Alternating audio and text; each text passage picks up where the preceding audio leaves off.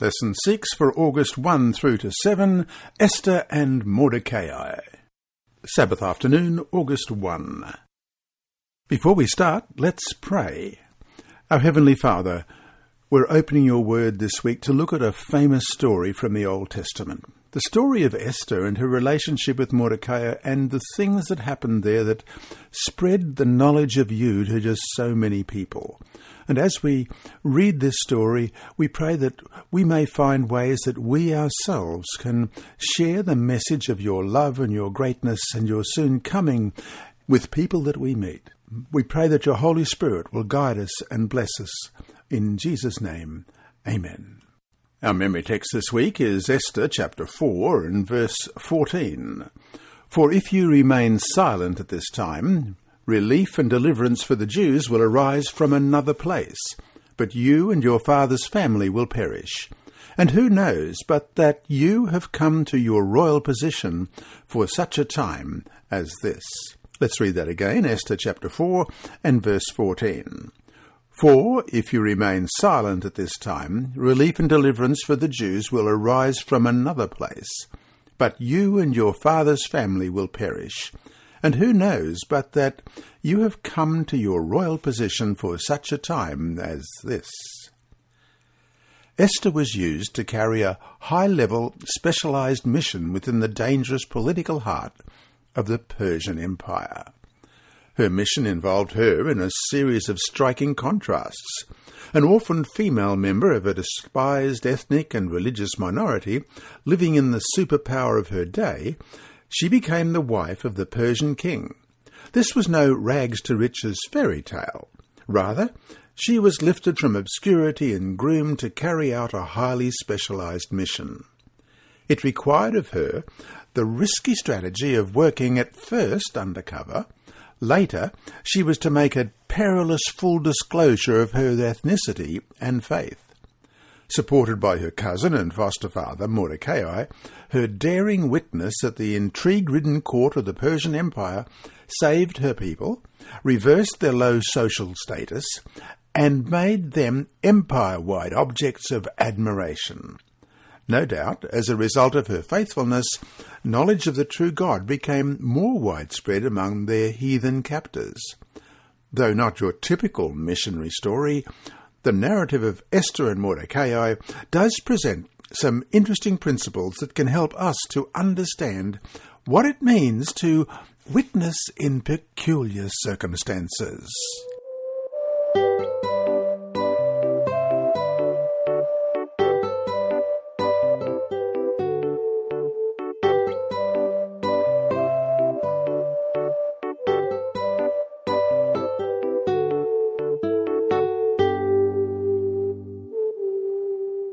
Sunday, August 2, Esther in Persia. Question Read Esther chapter 1, verses 2 right through to 20. What is happening here? What things about this story are hard to understand from our perspective today? As you read, remember that a lot of details are not presented. Beginning at verse 1, in chapter 1 of the book of Esther. Now it came to pass in the days of Ahasuerus, this was the Ahasuerus who reigned over 127 provinces from India to Ethiopia. In those days, when King Ahasuerus sat on the throne of his kingdom, which was in Shushan, the citadel, that in the third year of his reign he made a feast for all his officials and servants, the powers of Persia and Media, the nobles, and the princes of the provinces being before him, when he showed the riches of his glorious kingdom and the splendour of his excellent majesty for many days, one hundred and eighty days in all. And, when these days were completed, the king made a feast lasting seven days for all the people who were present in Shushan the citadel, from the great to small, in the court of the garden of the king's palace. There were white and blue linen curtains fastened with cords of fine linen and purple on silver rods and marble pillars. And the couches were of gold and silver on a mosaic pavement of alabaster, turquoise, and white and black marble. And they served drinks in golden vessels. each vessel being different from the other, with royal wine in abundance according to the generosity of the king.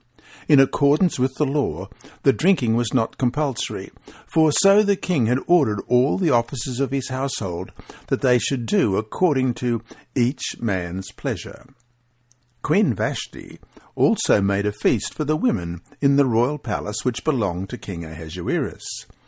On the seventh day, when the heart of the king was merry with wine, he commanded Mehuman, Biztha, Harbona, Bigtha, Abagtha, Zethar, and Carkas, seven eunuchs who served in the presence of King Ahasuerus, to bring Queen Vashti before the king, wearing her royal crown, in order to show her beauty to the people and the officials, for she was beautiful to behold. But Queen Vashti refused to come at the king's command, brought by his eunuchs. Therefore the king was furious, and his anger burned within him. Then the king said to the wise men who understood the times, for this was the king's manner toward all who knew law and justice, those closest to him being Carshena, Shethar, Admatha, Tarshish, Meres, Marsena, and Memucan, the seven princes of Persia and Media who had access to the king's presence and who ranked highest in the kingdom. What shall we do to Queen Vashti according to the law, because she does not obey the command of Ahasuerus brought to her by the eunuchs? And Memucan answered before the king and the princes, Queen Vashti has not only wronged the king, but also all the princes and all the people who are in all the provinces of King Ahasuerus. For the queen's behaviour will become known to all women, so that they will despise their husbands in their eyes, when they report, King Ahasuerus commanded Queen Vashti to be brought in before him, but she did not come.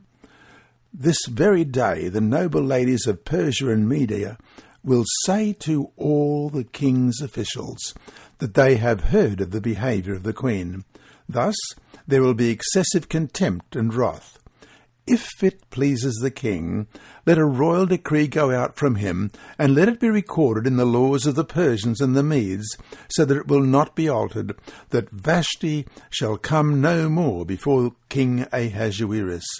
And let the king give her royal position to another who is better than she. When the king's decree which he will make is proclaimed throughout all his empire, for it is great, all wives will honour their husbands, both great and small. The week long banquet that King Ahasuerus gave for his nobles and officials seems extravagant, even for someone at the pinnacle of political power, far beyond what most Christians would find acceptable. The unrestricted consumption of alcohol in verses 7 and 8 was unusual, because drinking during ancient formal feasts was usually controlled by convention and ritual. In this case, it clouded the king's judgment to the point that he ordered his wife Vashti to provide entertainment for the king's drunken all-male gathering. This was far beneath her dignity as a married woman and as a member of the royal family. Whatever her response, she faced the dilemma of losing status, and her courageous choice to retain self-esteem in the face of an autocratic ruler's base desires prepares the reader to understand the power for good that a principled woman could exert even in a male-dominated royal court. Meanwhile, though, we have to deal with the actions of Esther. Esther chapter 2 verse 3 gives the impression that these women were not volunteers. The king issued the decree, and so Esther had to come. Had she refused, who knows the outcome? Question read 1 Corinthians chapter 9 verses 19 to 23. In what ways can we apply the principles seen in these verses to what happened with Esther? Or do they apply? Let's read 1 Corinthians chapter 9 verses 19 to 23. For though I am free from all men, I have made myself a servant to all, that I might win the more. And to the Jews I became as a Jew, that I might win Jews. To those who are under the law, as under the law, that I might win those who are under the law. To those who are without law, as without law, not being without law toward God, but under law toward Christ, that I might win those who are without law. To the weak I became as weak, that I might win the weak. If I have become all things to all men, that I might by all means save some. Now this I do for the gospel's sake, that I may be partaker of it with you. And so to finish today. So far in the story, the real heroine is Vashti, who then disappears from history. Her modesty and stand on principle open the way for Esther. In some cases, though, principled stands don't always lead to an obvious good. In the end, why should we take principled stands even if we don't know the outcome of our actions?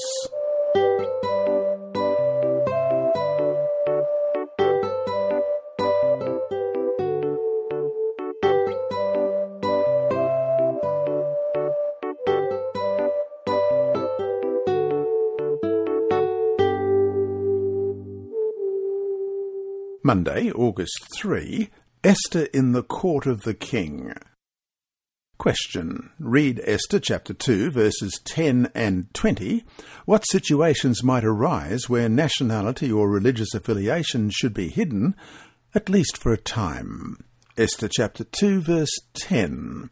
Esther had not revealed her people or family, for Mordecai had charged her not to reveal it. And every day Mordecai paced in front of the court of the women's quarters to learn of Esther's welfare and what was happening to her. And verse 20 Now Esther had not revealed her family and her people, just as Mordecai had charged her. For Esther obeyed the command of Mordecai as when she was brought up by him. Another question. Read John chapter 4, verses 1 to 20 the story of Jesus and the woman at the well. Why did Jesus tell her so openly that he was the Messiah when among his own people he was not so forthcoming? How does this account perhaps help us to understand Mordecai's words to Esther? beginning at John chapter 4 and verse 1. Therefore, when the Lord knew that the Pharisees had heard that Jesus made and baptized more disciples than John, though Jesus himself did not baptize, but his disciples, he left Judea and departed again to Galilee. But he needed to go through Samaria. So he came to a city of Samaria which is called Sychar, near the plot of ground that Jacob gave to his son Joseph. Now Jacob's well was there. Jesus, therefore, being wearied from his journey, sat thus by the well. It was about the sixth hour a woman of Samaria came to draw water. Jesus said to her, Give me a drink, for his disciples had gone away into the city to buy food. Then the woman of Samaria said to him, How is it that you, being a Jew, ask a drink from me, a Samaritan woman? For Jews have no dealings with Samaritans. Jesus answered and said to her, If you knew the gift of God, and who it is who says to you, Give me a drink, you would have asked him, and he would have given you living water. The woman said to him, Sir, you have nothing to draw with, and the well is deep. Where then do you get this living water? Are you greater than our father Jacob, who gave us the well, and drank from it himself, as well as his sons and his livestock? Jesus answered and said to her, Whoever drinks of this water will thirst again, but whoever drinks of the water that I shall give him will never thirst. But the water that I shall give him will become in him a fountain of water, springing up into everlasting life. The woman said to him, Sir, give me this water, that I may not thirst, nor come here to draw. Jesus said to her, Go call your husband and come here. The woman answered and said, I have no husband. Jesus said to her, You have said well, I have no husband. For you have had five husbands, and the one whom you now have is not your husband. In that you spoke truly. The woman said to him, Sir, I perceive that you are a prophet. Our fathers worshipped on this mountain, and you Jews say that in Jerusalem is the place where one ought to worship. Jesus said to her, Woman, believe me, the hour is coming when you will neither on this mountain nor in Jerusalem worship the Father. You worship what you do not know. We know what we worship, for salvation is of the Jews. But the hour is coming, and now is, when the true worshippers will worship the Father in spirit and truth. for the Father is seeking such to worship him. God is spirit, and those who worship him must worship in spirit and truth. The woman said to him, I know that the Messiah is coming, who is called Christ. When he comes, he will tell us all things. Jesus said to her, I who speak to you am he. Twice Mordecai charged Esther not to reveal her nationality and family background. This has troubled some commentators who have questioned the need for this attitude of concealment, especially during a time when the Jewish people were not threatened. Could she not have been a witness about her God to these pagans if she were open about who she was and the God she worshipped? Or could it be argued that to be a Jew lacked credibility at the Persian court, and that revealing her ethnicity would have hindered her in gaining access to the king when she pleaded for her people. It appears that even before the threat occurred, Mordecai had warned Esther not to reveal her identity. The fact is that the Bible does not tell us the reason for his words to her. However, as we can see from the example of Jesus, one does not have to reveal everything at once in every circumstance. Prudence is a virtue. Meanwhile, why did Jesus speak so openly to the woman at the well and not to his own people? Ellen White writes in Desire of Ages, page 190 Christ was far more reserved when he spoke to them. That which had been withheld from the Jews, and which the disciples were afterward enjoined to keep secret, was revealed to her. Jesus saw that she would make use of her knowledge in bringing others to share his grace. And so to finish today, have you ever been in a situation in which you deemed it prudent not to say too much about your faith or your beliefs? What reasons did you have? As you look back now, what might you have done differently, if anything?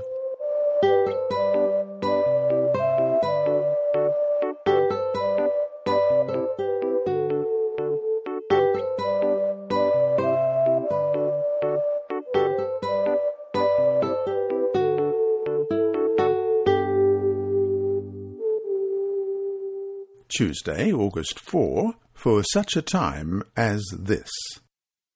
In Esther chapter 3, verses 1 to 5, the plot of the story starts to unfold. Let's read it, beginning at verse 1. After these things, King Ahasuerus promoted Haman, the son of Hammedatha, the Agagite, and advanced him, and set his seat above all the princes who were with him. And all the king's servants who were within the king's gate bowed and paid homage to Haman, for so the king had commanded concerning him. But Mordecai would not bow or pay homage. Then the king's servants, who were within the king's gate, said to Mordecai, Why do you transgress the king's command? Now it happened, when they spoke to him daily, and he would not listen to them, that they told it to Haman to see whether Mordecai's words would stand. For Mordecai had told them that he was a Jew. When Haman saw that Mordecai did not bow or pay him homage, Haman was filled with wrath. Mordecai, a Jew, following the commandment against idolatry, refused to bow down to Haman, a mere man. Furious, Haman sought a way to avenge himself for what he took as a slight. Mordecai, by his actions, in a way was witnessing among these pagans about the true God. Question. What excuse did Haman use to try to rid the empire of the Jews? What does this tell us about how easy it is to let cultural differences blind us to the humanity of all people? Let's first of all look at Esther chapter 3 verses 8 to 13. Then Haman said to King Ahasuerus, There is a certain people scattered and dispersed among the people in all the provinces of your kingdom. Their laws are different from all other peoples, and they do not keep the king's laws. Therefore, it is not fitting for the king to let them remain. If it pleases the king, let a decree be written that they be destroyed and I will pay ten thousand talents of silver into the hands of those who do the work, to bring it into the king's treasuries. So the king took his signet ring from his hand and gave it to Haman, the son of Hammedatha the Agagite, the, the enemy of the Jews. And the king said to Haman, The money and the people are given to you to do with them as seems good to you. Then the king's scribes were called on the thirteenth day of the first month, and a decree was written according to all that Haman commanded. To the king's satraps, to the governors who were over each province, to the officials of all people, to every province according to its script, and to every people in their language. In the name of King Ahasuerus it was written, and sealed with the king's signet ring. And the letters were sent by couriers into all the king's provinces to destroy, to kill, and to annihilate all the Jews, both young and old, little children and women, in one day, on the thirteenth day of the twelfth month, which is the month of Adar, and to plunder their possessions. Also, we're told to look at Acts chapter 17 and verse 26. And he has made from one blood every nation of men to dwell on all the face of the earth, and has determined their pre appointed times and the boundaries of their dwellings. As Haman's plot was made known, Mordecai expressed his grief visibly, using one of the Jewish religious rituals mentioned in the book of Esther. In chapter 4, verse 1, it reads, He tore his clothes, put on sackcloth and ashes, wailing loudly and bitterly. In the meantime, Esther prepared to go before the king. She would become a Jewish breaker of royal Persian law by heroically entering the king's presence without invitation, as part of a plan to foil Haman's plot. The king admitted her and accepted her invitation to dine. Esther now takes the lead in the drama faced by the Jewish exiles across all of Persia. In this story, Esther shows self denial and heroism, tact and courage. From the Seventh day Adventist Bible Commentary, Volume 3, page 1140, we read A study of women's work in connection with the cause of God in Old Testament times will teach us lessons that will enable us to meet emergencies in the work today. We may not be brought into such a critical and prominent place as were the people of God in the time of Esther, but often converted women can act an important part in more humble positions. And so to finish today. Read Esther chapter 4 verse 14, Mordecai's famous words to Esther. Who knows whether you have come to the kingdom for such a time as this? In what ways might the principle behind these words apply to you right now?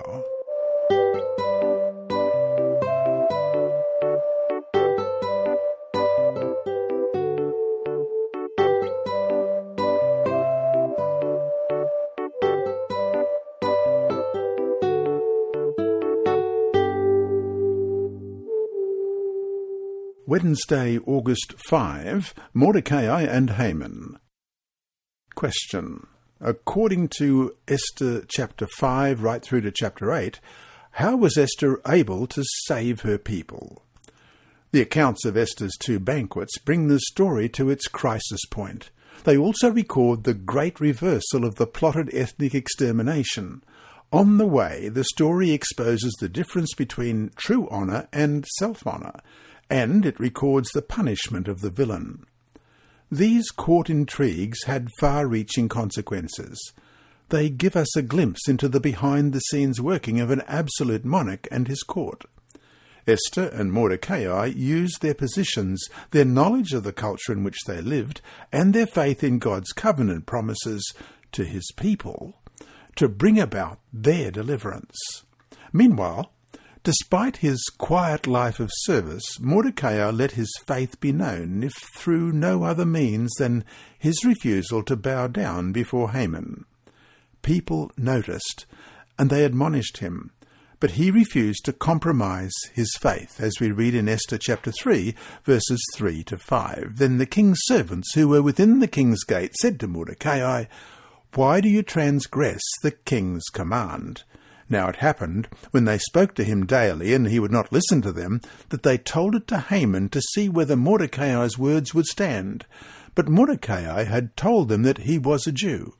When Haman saw that Mordecai did not bow down or pay him homage, Haman was filled with wrath. This surely was a witness to others. Question. Read Esther chapter 6, verses 1 to 3.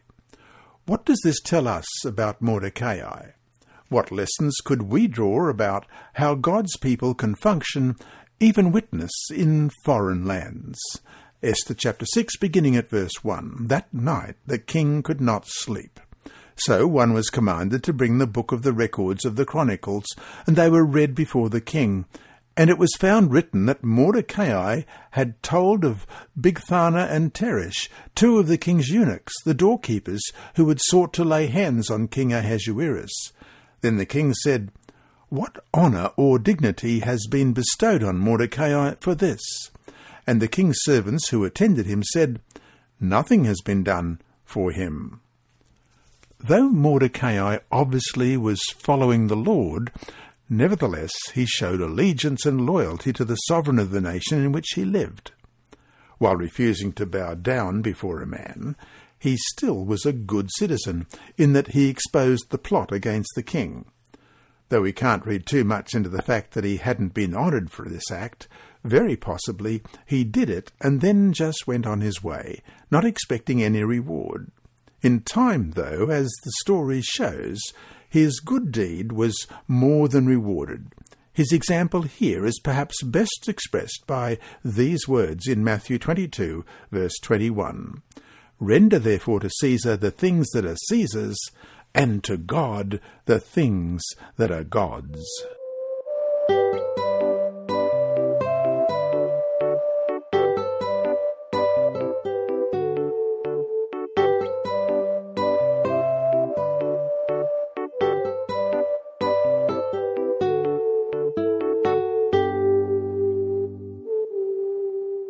Thursday, August 6, when some Gentiles became Jews.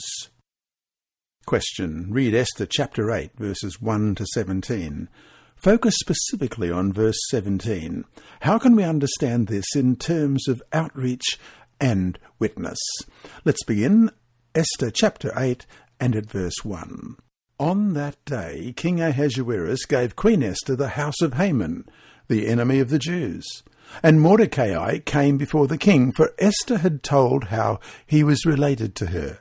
So the king took off his signet ring, which he had taken from Haman, and gave it to Mordecai. And Esther appointed Mordecai over the house of Haman. Now Esther spoke again to the king, fell down at his feet, and implored him with tears to counteract the evil of Haman the Agagite, and the scheme which he had devised against the Jews. And the king held out the golden sceptre toward Esther. So Esther arose and stood before the king and said, If it pleases the king, and if I have found favour in his sight, and the thing seems right to the king, and I am pleasing in his eyes, let it be written to revoke the letters devised by Haman the son of Hammedatha the Agagite, which he wrote to annihilate the Jews who are in all the king's provinces. For how can I endure to see the evil that will come to my people, or how can I endure to see the destruction of my countrymen?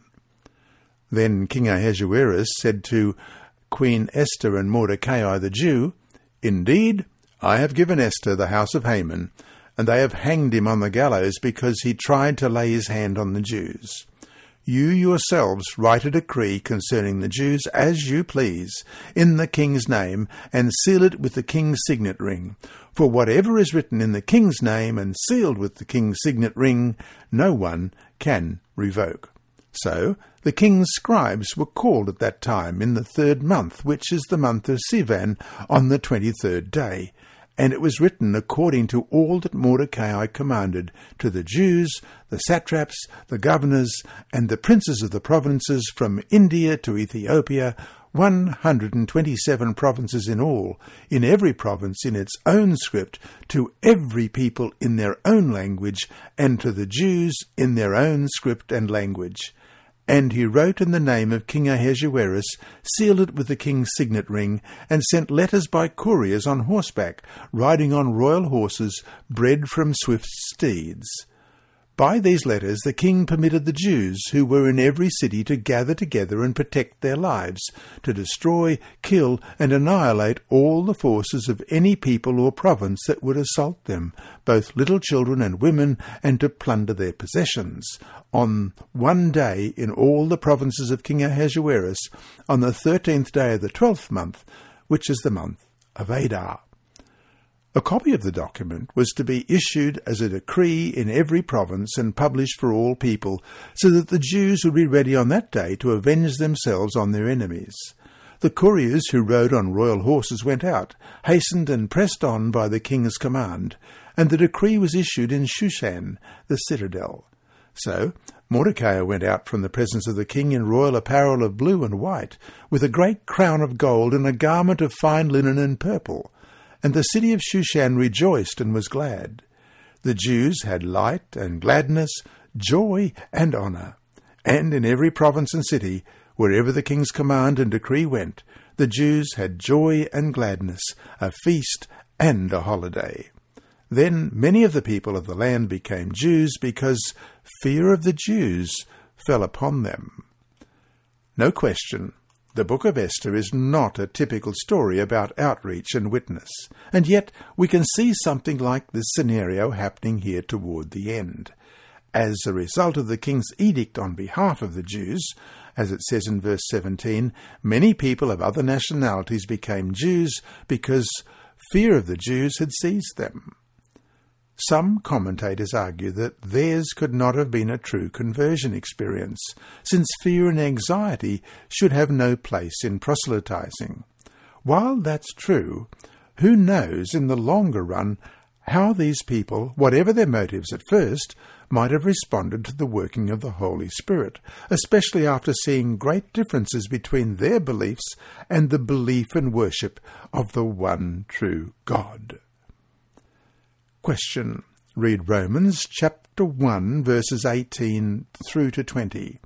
How might the concepts taught here come into play with these people, especially in the context of this story? Romans chapter 1, beginning at verse 18 For the wrath of God is revealed from heaven against all ungodliness and unrighteousness of men who suppress the truth in unrighteousness, because what may be known of God is manifest in them, for God has shown it to them. For since the creation of the world, his invisible attributes are clearly seen, being understood by the things that are made, even his eternal power and Godhead, so that they are without excuse. In the original decrees against the Jews, not only were the Jews to be killed, but the ones to do it were told that they should plunder their possessions in Esther 3:13. Also, when the Jews were given permission to kill their enemies, they too were told that they could plunder the possession of their enemies in Esther 8 verse 11. However, three times in the book of Esther, in chapter 9 verses 10, 15 and 16, it specifically says that the Jews did not lay a hand on the plunder. Though the texts don't say why, the fact that it was mentioned three times shows the emphasis that was placed on this act. Most likely, they refrained because they wanted it known that they were acting out of self defence and not greed. And so to finish today. How can we make sure that in our outreach and witness to others, we don't do anything that would cause people to question our motives? Why is this so important?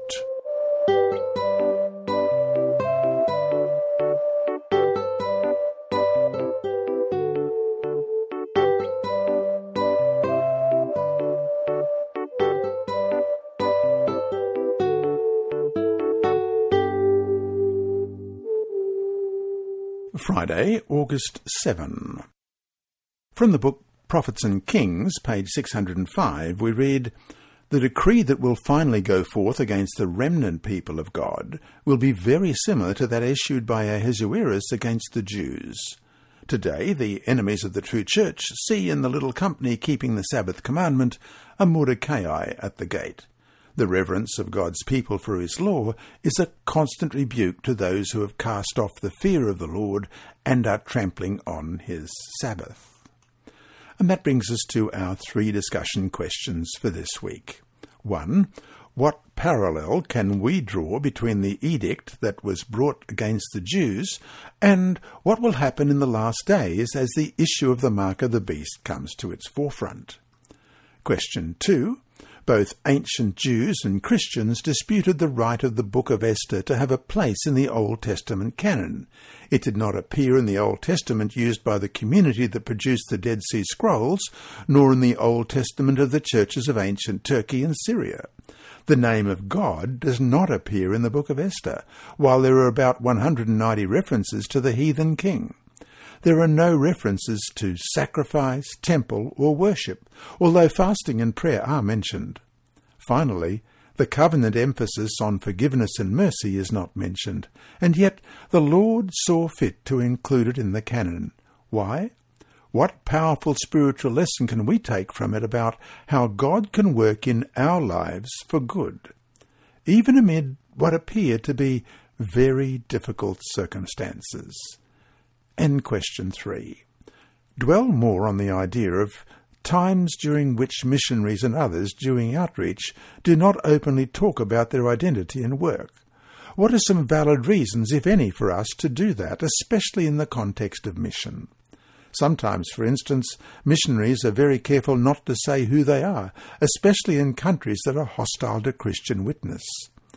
If we are impressed not to reveal right away who we are, how can we do it in a way that is not being dishonest or deceitful?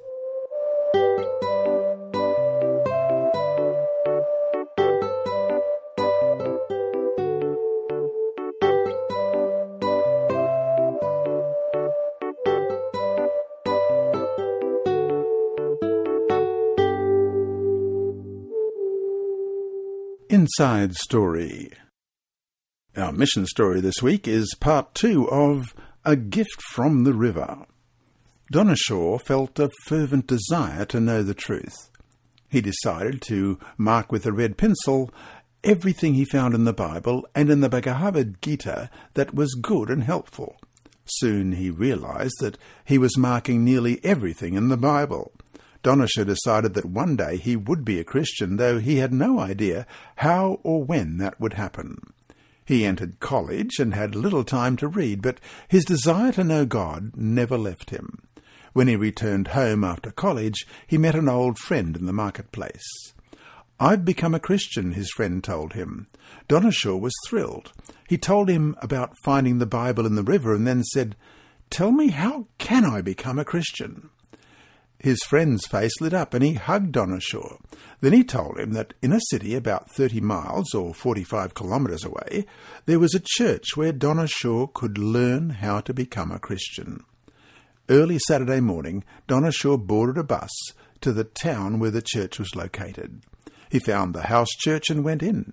Everyone sat with their eyes closed.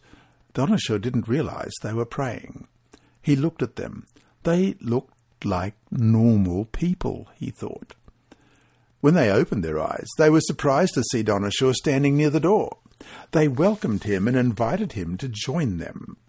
Donishaw attended the church as often as he could, but he couldn't go every week because the bus fare was expensive. But he felt great joy in what he was learning and began telling his friends about it. Some wanted to visit the church too, so the little group agreed to take turns going, sharing the expense of the bus fare. Then those who had gone could teach the others what they had learned. For a year, Donishaw and his friends attended church this way. Then Donishaw told the pastor that he wanted to be baptized. The pastor was happy to arrange the baptism, but apologized because the little church had no baptistry. We'll have to baptize you in the Chengi River, the pastor said. That's wonderful, Donishaw responded. The same river that brought me the Bible will seal my covenant with God. Donishaw and twenty-four others were baptized in the river where his quest for God had begun. Among those other twenty-four were seven friends who Donishaw had invited to learn about Christ. They are the first Christians among Tripura people. Your reader for this week's lesson has been Dr. Percy Harold. This lesson is brought to you by the Sabbath School Department, Christian Services for the Blind and Hearing Impaired, and through the services of Adventist Media Network. Remember, God is always faithful.